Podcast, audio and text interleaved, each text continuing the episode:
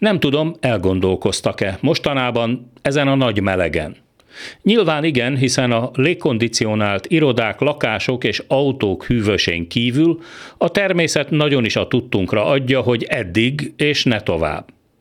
Most, már ha bárkinek lett volna még kétsége elfelől, tényleg érezhető a globális felmelegedés. Hiszen évtizedekkel ezelőtt emlékeim szerint sosem volt ekkora kánikula júniusban. A hőmérő higanyszála nem kúszott ennyire közel a plusz 40 fokos értékhez a Celsius skálán.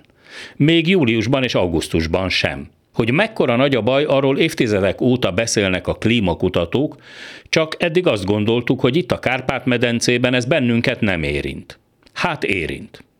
Hogy mennyire, arról köteteket írhatnánk tele.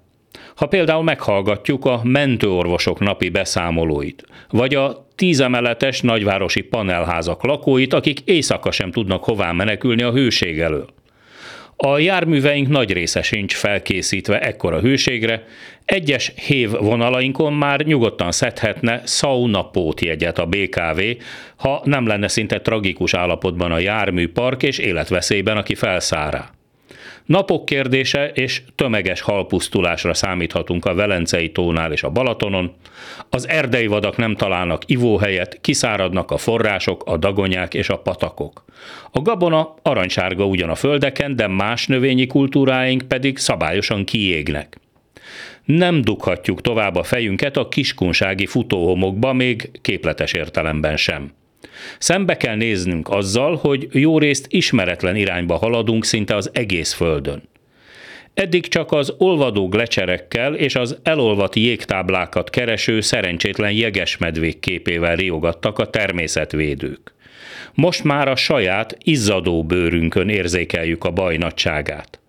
Az már szinte alapértelmezés, hogy 12 éve a természet és a klímavédelem kikerült a kormányzat szótárából és a struktúrájából is. Csak hogy a kegyetlenül tűző nap nincs tekintettel a hazai politikai megosztottságra. Egyformán égeti a Fideszes és a DK-s, a Jobbikos vagy éppen a Momentumos fejeket is. Ideje lenne, hogy ezekben a fejekben végre valami fajta gondolatok is szülessenek ezzel a katasztrofális hőséggel kapcsolatban. Különben egy-kettőre le kell cserélnünk a magyar folklór kedvenc tulipán mintáját egy kaktuszra.